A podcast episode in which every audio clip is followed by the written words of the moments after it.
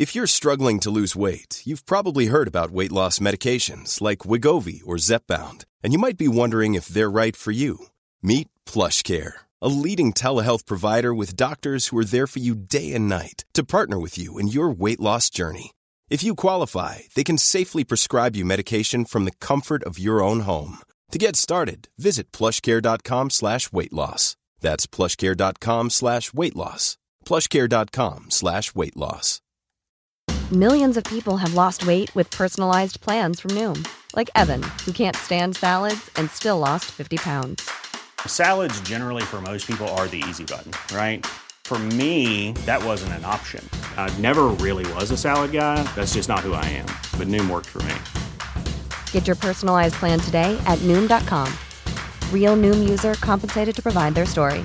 In four weeks, the typical Noom user can expect to lose one to two pounds per week. Individual results may vary. I'm Jeremy Cliffe, writer at large in Marseille. I'm Emily Tamkin, senior editor US in Washington, D.C.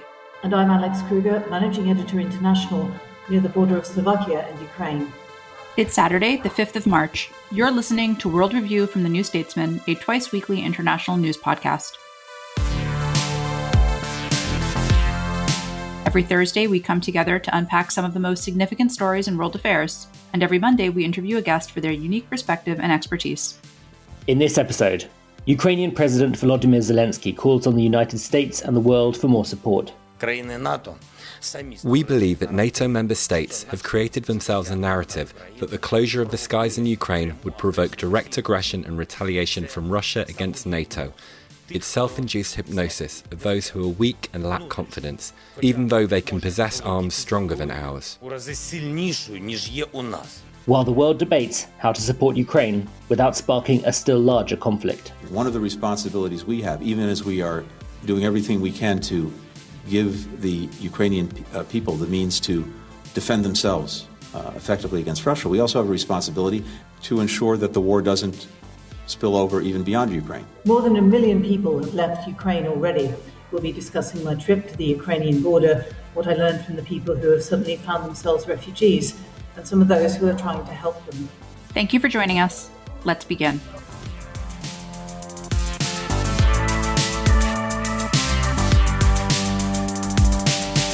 If you joined us for our Wednesday episode, you will have heard that we promised an update on Friday. Obviously, today is Saturday. We apologize for that, but just for various logistical reasons, it's out today. And for anyone who is less familiar with the podcast and did not hear my little spiel on this on Wednesday, normally we are twice weekly, Monday and Thursday. With the Russian war in Ukraine, we have tried to be more flexible to be able to give you more information, more up to date information, and just keep our listeners abreast of the story. With that, we I'm delighted to have Jeremy back on the podcast. Jeremy, thank you for joining us from Marseille. Thanks. I should also add, I'm not here on some sort of holiday. This has been the the end of the conclusion of a reporting trip to France, which started or was conceived of as a portrait of France ahead of its election and has ended up being a portrait of France going into an election overshadowed by Russia's war on Ukraine. So it's turned into a rather different reporting trip from the one I'd imagined, albeit a still interesting one. So I can perhaps bring a couple of my insights from this trip and, and how it is affecting the French campaign into this conversation. Absolutely. But first, I would like to start out by asking you you had a piece on how this war it, it changes everything. You had a piece on the the heroism of Zelensky. And what I wanted to ask you is do you think that it is perhaps changed more, or to put it a different way, that the resistance of the Ukrainian people has altered the course of events in a way that President Putin did not expect. Because as you wrote in that piece immediately after Russia reinvaded, we should say, you wrote that even Putin didn't know what would happen next. Yeah, I've been watching the scenes obviously coming out of Ukraine and most recently from remarkable scenes from, I think it's pronounced Kherson, which is a city close to the Crimea on the Dnieper River, which is the first, I think, significant city to be occupied by the Russian troops. Where we've seen the most astonishing scenes of Ukrainians taking to the streets with Ukrainian flags, protesting against the Ukra- the Russian soldiers who are there. Um, in one unverified uh, video being shared, climbing onto a Russian tank and, and waving a, a Ukrainian flag. And I think they've struck people as an example of the remarkable bravery and resilience we've seen from the Ukrainian people so far in this conflict. Um, but I think it's also significant as an example of how badly Putin appears to have misread Ukraine. And this this is important for multiple reasons. It's important because we've seen how important it is that the Ukrainians have the spirit and the resilience and the spirit and the sort of commitment to defend their country in a military sense. But I think it, also goes to the very heart of Putin's thinking on this. And, and others have made this point too. But but but something that I wanted to get across in my piece about Zelensky is that this defiance, both from the president but also from the Ukrainian people, directly contradicts everything we know Putin thinks about Ukraine. He does not think it is a real country. He thinks it's a sort of puppet state of the West. He thinks that the Ukrainian people are a lost tribe of the Russian people, that they're not truly a distinct people. And that kind of that thinking on Ukrainian history and Ukrainian society is fundamental to his whole vision of the whole vision behind this invasion, seemingly. And I think it's really worth noting how far events have diverged from that reading of what Ukraine is, what it stands for, and what it what the country itself, what Ukrainian nationhood means to ordinary Ukrainians. I agree with all of that. We're also now in this position where Ukraine's allies and partners have found this middle way to support Ukraine, where they they have not gotten directly involved in the war themselves, but are sanctioning Russia and are providing military support to in, in the form of arms to Ukraine. We've heard Zelensky call on on NATO in particular to do more by setting up a no-fly zone. Putin actually earlier today on Saturday said that that if that were to happen, NATO would be understood to be a party to the conflict. And I am truly loath to say that Putin is right about anything at this point, but but in a sense, and wrote about this week, in a sense, that would be NATO joining the war in that if to set up a no-fly zone, you don't just say, oh, the planes can't fly there. It would, in, in a sense, be NATO forces taking on Russian planes, which mm. risks, in my view, is just a tremendous risk that could spark a nuclear war. But what? How do you view this, Jeremy? And mm. then Alex, I'd, I, I would like to get your opinion on this as well. I totally get where the calls for a no-fly zone are coming from. The the scenes of human suffering coming out of Ukraine are very hard to to bear, and I think there's a strong sense across the world outside Ukraine that we want to do all we can. But as Ido wrote, there is a genuine danger that a no fly zone, which is not a sort of a small deal, it's not a kind of a minor in, in, incursion, it would involve direct airborne conflict between NATO forces and Russian forces, that the risk that it triggers a bigger war between nuclear armed powers is too great. And I think his argument is convincing. And I think another thing I'd add to that is that it's not as if we have exhausted yet the other means we have of supporting Ukraine. Much as the sanctions have been impressive in their scale and speed, not too much has been done yet to cut off the flow of energy from Russia, particularly obviously within the European Union. And there we can obviously do a lot more. And, and I think states are starting to look at this option. Do we actually start cutting off the, the gas and oil flows, find alternatives, accept that there might even need to be energy rationing uh, in parts of the EU? It could come to that.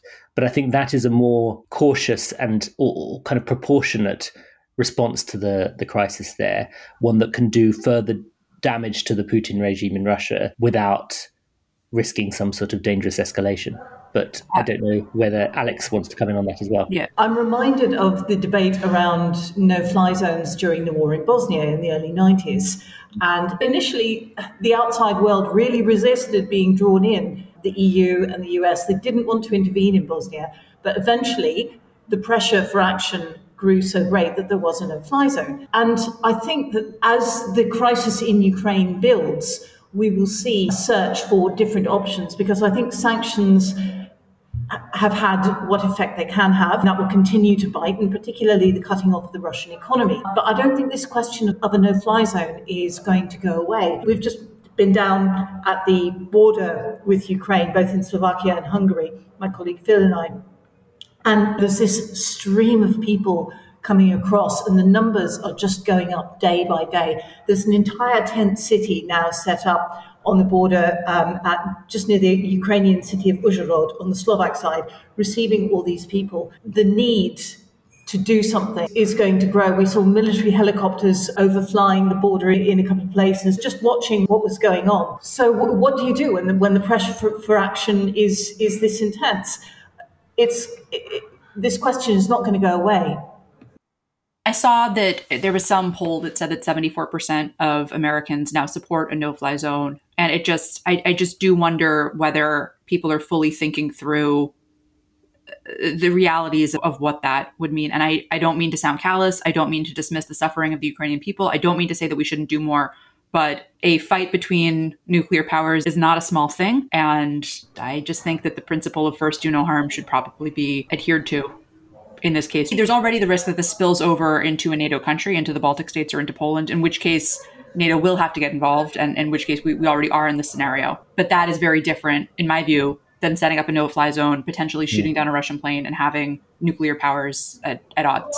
Yeah. I, I, wonder how much the cost and the seriousness of the sanctions that have already been announced actually have been internalized in um, Western populations. This was, I said I'd um, share some of my reporting from France, and one of the uh, sort of one of the points that came up in a few conversations with those close to uh, French senior figures in Paris was this question do voters really understand the scale of how much we've done? And what more do we Western leaders need to do to actually prepare people for this? Because the sanctions will have costs for the West, particularly if you go down the road, as I'm advocating, of widening them to cover imports of Russian energy. Mm-hmm. Um, but even the ones that have already been imposed, the costs on companies that make money in, in, in the Russian economy, the costs of the cutting off certain access to SWIFT, the cost of seizing the central bank assets, and additional costs, including all of the additional spending on defense that we've seen announced, very welcome announcements, including from Germany, the costs and the, the logistical scale of, of taking in these refugees coming through the border in places where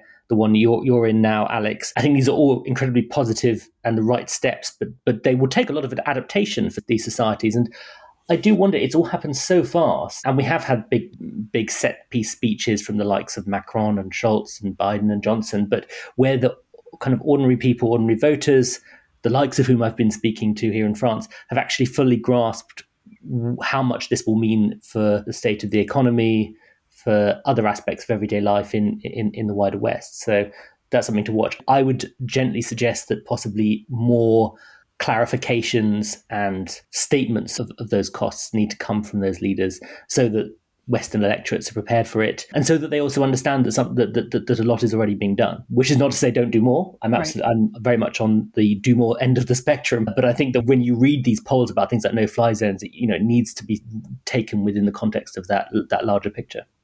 I have one more question for you, Jeremy, and then I, I, want to turn to Alex and, and her reporting trip. But there is an upcoming summit in Versailles on Ukraine's nuclear facilities. Can you tell us just a bit more about that and a bit more about the, the conversations around that you've been hearing in France? It's actually a much broader summit. It was planned to be a kind of one of the summits of the French presidency of the European Council, but obviously recent events have given it a much bigger significance. So this will be the leaders of the 27 EU countries gathering at the Palace of Versailles outside Paris on the 10th and the 11th of March for a conversation that Macron hopes will be quite far reaching in terms of the future of the European Union. And I think that this is another thing we haven't heard enough about. We've had big, and huge announcements from Germany 100 billion euros new defense fund, more than 2% of GDP on defense spending. From France, talk of radical expansion of European defense coordination, an obvious expansion of NATO's presence on the eastern flank of its own territory. And all of this adds up to a lot of change for the European Union and, and, and, and, its member states.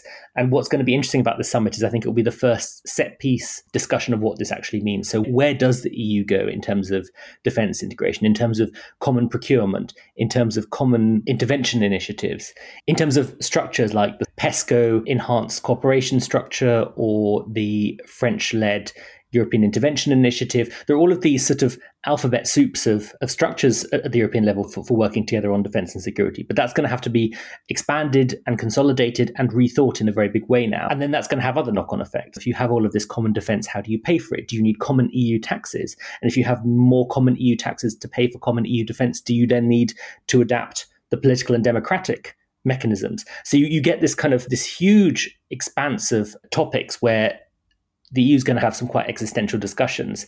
And I think that Versailles will be where Macron tries to kick those off. So that will be well worth watching.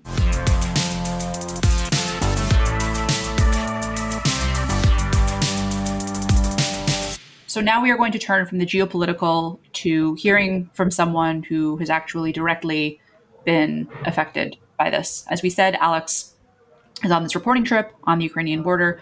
Alex, if you could tell us a bit about some of what you have seen and heard and introduce the person from whom our listeners are about to hear.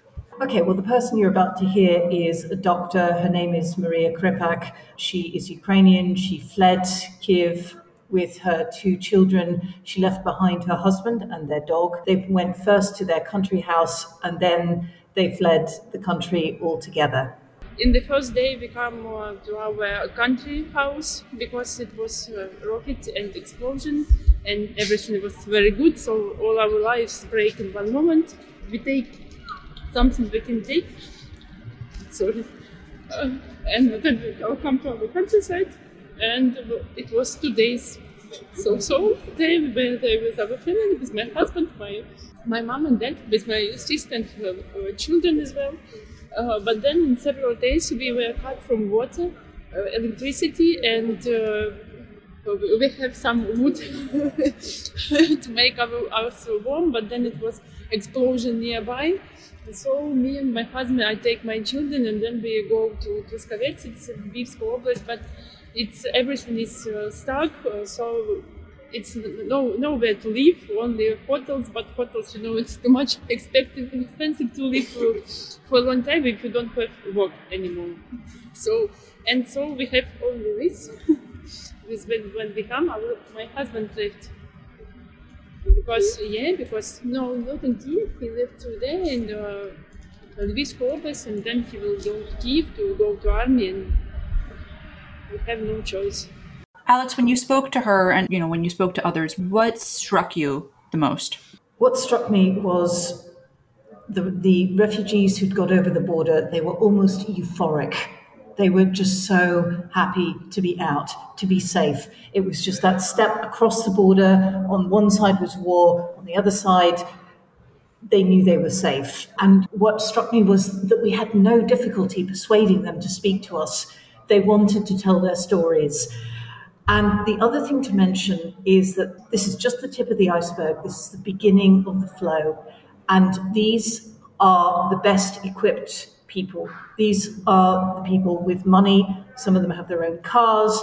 Many of them have relatives in other countries. These are the ones who will best be able to cope with displacement. The ones who will come later, and the UN is now forecasting up to 4 million people will be displaced, they will be in a much worse situation.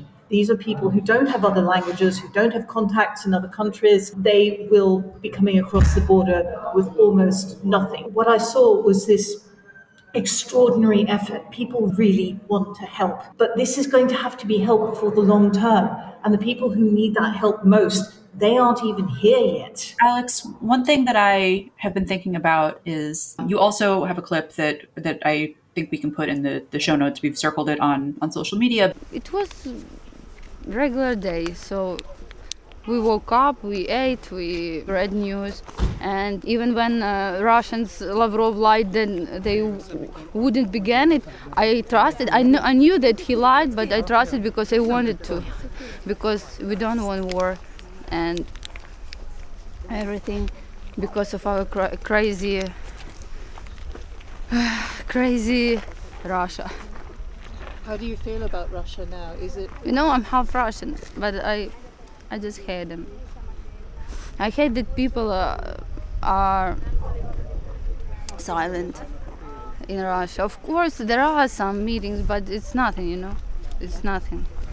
Even as things were falling apart and, and, and coming undone elsewhere, in Sarajevo, up until the very up until it started, they did not believe that it would happen to them because these were their neighbors. This was their city. These, these were their lives. And I, I was wondering, Alex, if you could speak a bit more about about how people seem to be coming to terms with the fact that one day you're having your coffee and walking your dog and living your life, and then the next week you're a refugee.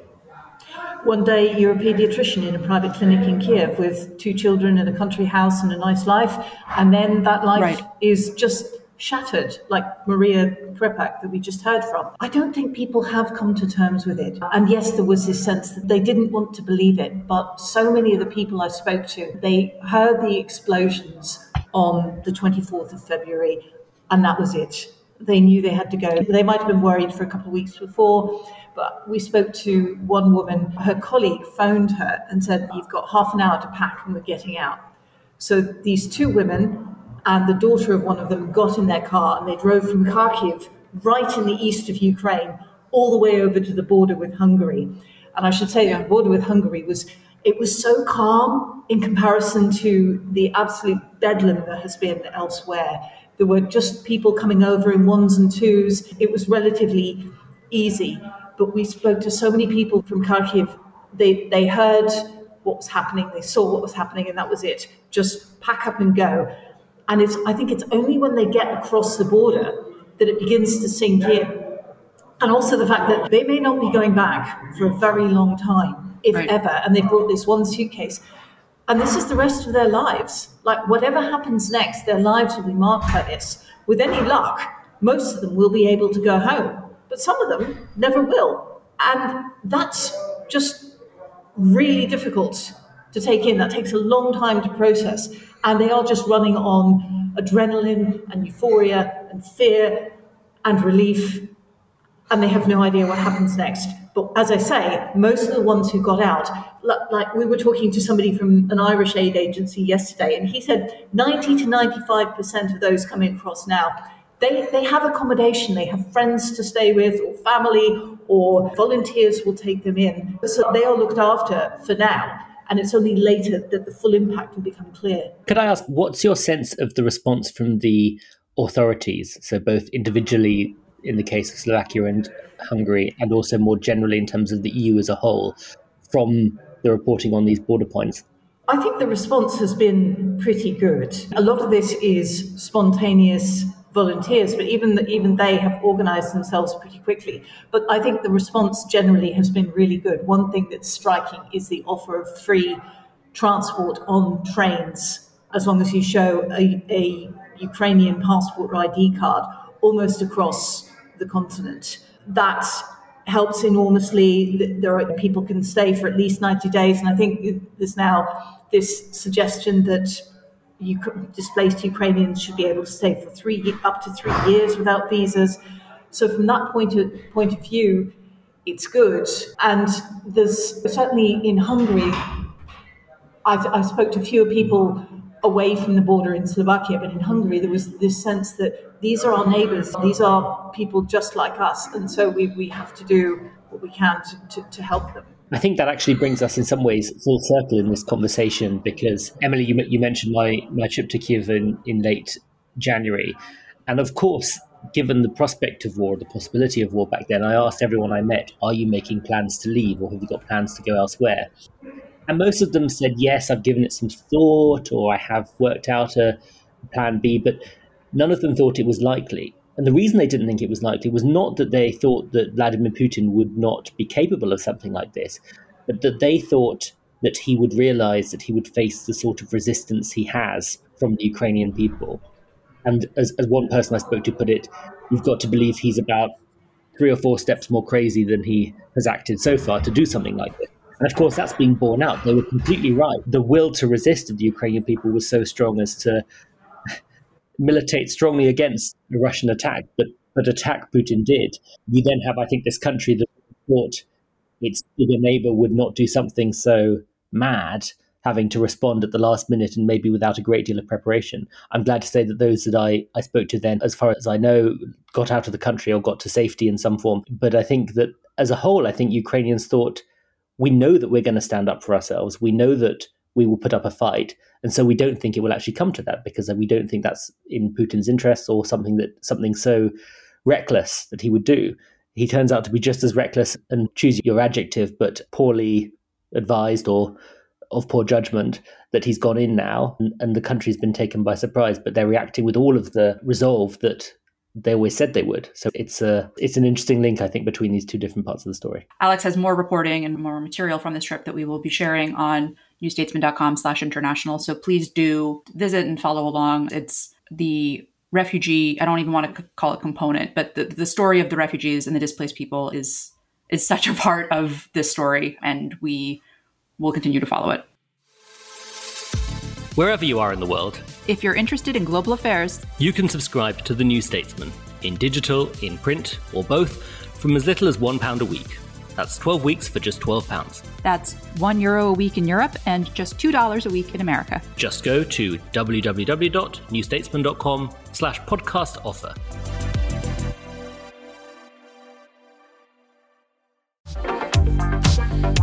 From the New Statesman World Review comes France Elects, a special podcast series exploring the main candidates and the big issues shaping the campaign to be France's next president.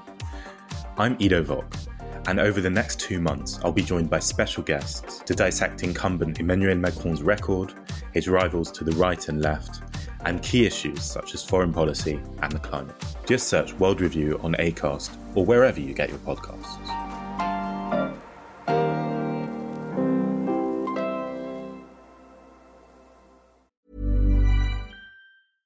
Quality sleep is essential. That's why the Sleep Number Smart Bed is designed for your ever evolving sleep needs. Need a bed that's firmer or softer on either side? Helps you sleep at a comfortable temperature? Sleep Number Smart Beds let you individualize your comfort so you sleep better together. JD Power ranks Sleep Number number 1 in customer satisfaction with mattresses purchased in-store. And now save 40% on the Sleep Number limited edition Smart Bed for a limited time. For JD Power 2023 award information, visit jdpower.com/awards. Only at Sleep Number stores or sleepnumber.com. A lot can happen in the next three years, like a chatbot may be your new best friend.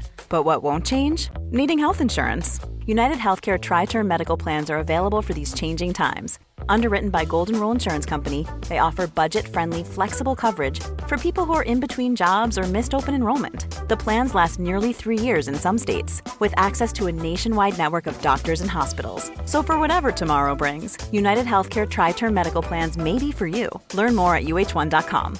This is Paige, the co-host of Giggly Squad, and I want to tell you about a company that I've been loving, Olive and June. Olive and June gives you everything that you need for a salon quality manicure in one box. And if you break it down, it really comes out to $2 a manicure, which is absolutely insane. It's also so easy to get salon worthy nails at home with Olive and June. The difference between how your nails used to look when you did them yourself and now with the Mani system is a complete game changer. The best thing about Olive and June too is it's a quick dry. Dries in about one minute, lasts for five days, and full coverage in up to one to two coats. Visit oliveandjune.com slash perfectmani20 for 20% off your first system. That's oliveandjune.com slash perfectmani20 for 20% off your first system.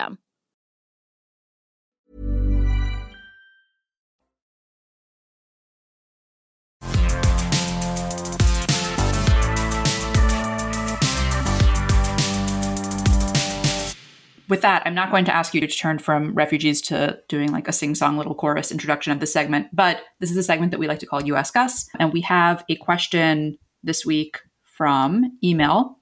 It was sent by Neil, who is in Scotland. And the question is I was wondering if you could discuss what the war in Ukraine and the dramatic shifts in German foreign defense and energy policy mean for the legacy of Angela Merkel. And then Neil in Scotland added this could be especially good to hear Jeremy's thoughts, given his very good article on Merkel when she left office last year. So, Neil in Scotland, just giving more to Jeremy's ego. No, I'm just kidding. Thank you for that question, Neil. Jeremy, it would be indeed, it would indeed be especially good to hear from you on this.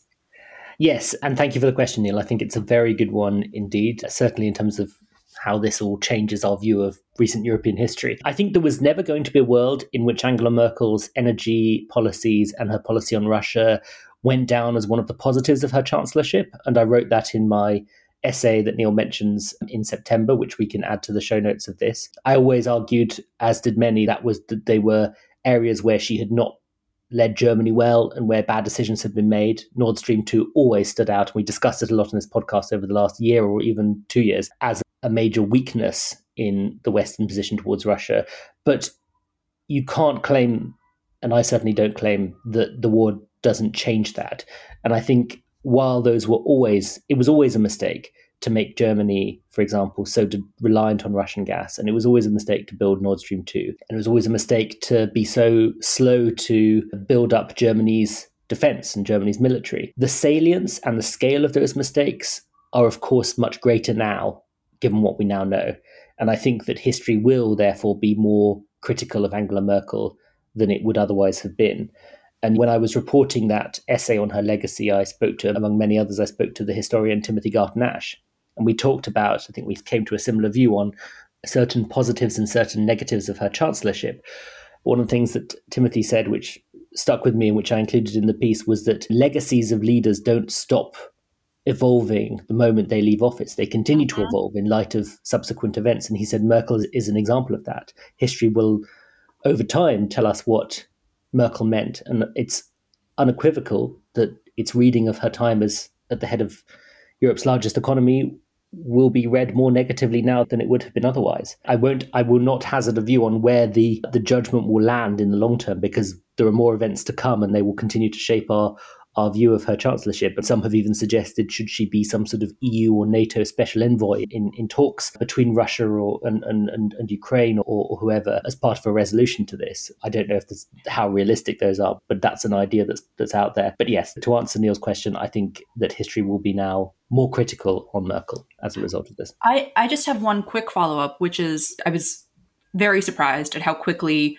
German defense and foreign policy seemed to change over the week because sitting in Washington, you have German diplomats and think tank types, and in between those two folks come to town. And, and for years, they said things like Nord Stream 2 is almost finished. There's no point in changing it now. And the 2% defense, 2% of GDP on defense, that's more of a guideline anyway. And yes, we agreed to it, but look, our economy is just growing so fast. There's no way to meet that for years, every time they came to town. And all of a sudden, that was reversed.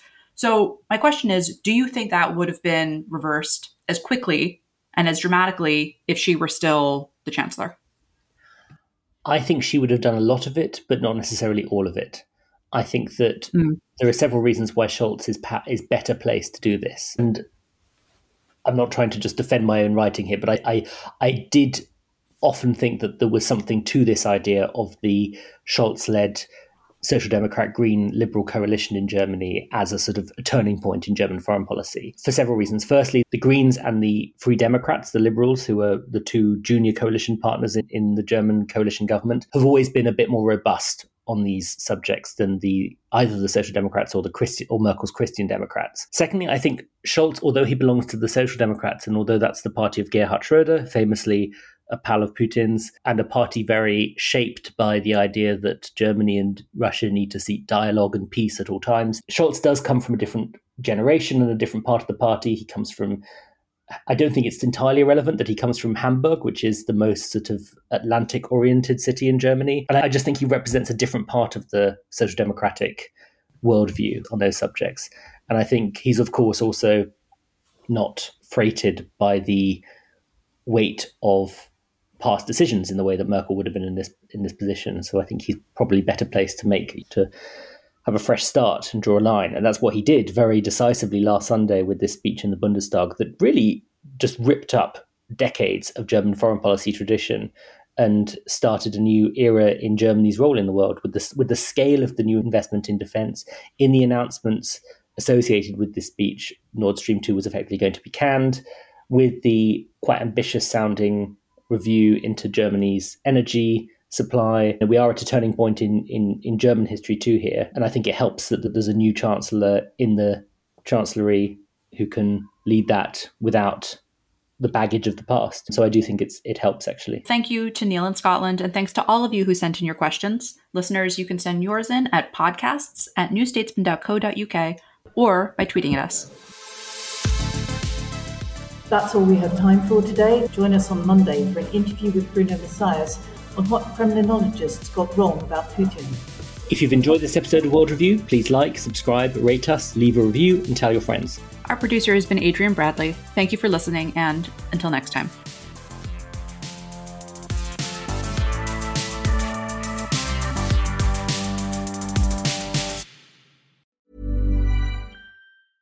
A lot can happen in the next three years. Like a chatbot may be your new best friend. But what won't change? Needing health insurance. United Healthcare Tri Term Medical Plans are available for these changing times. Underwritten by Golden Rule Insurance Company, they offer budget friendly, flexible coverage for people who are in between jobs or missed open enrollment. The plans last nearly three years in some states, with access to a nationwide network of doctors and hospitals. So, for whatever tomorrow brings, United Healthcare Tri Term Medical Plans may be for you. Learn more at uh1.com. Trust in politics is broken. So, can we get UK politics working again? That was the last time we were happy. 2012. I'm Beth Rigby, Sky's political editor. Join me every week with Labour's Jess Phillips and Conservative peer Ruth Davidson for some electoral dysfunction. This idea of nuance has completely left politics. Together, we'll focus on the policies that could deliver political satisfaction. Follow electoral dysfunction wherever you get your podcasts.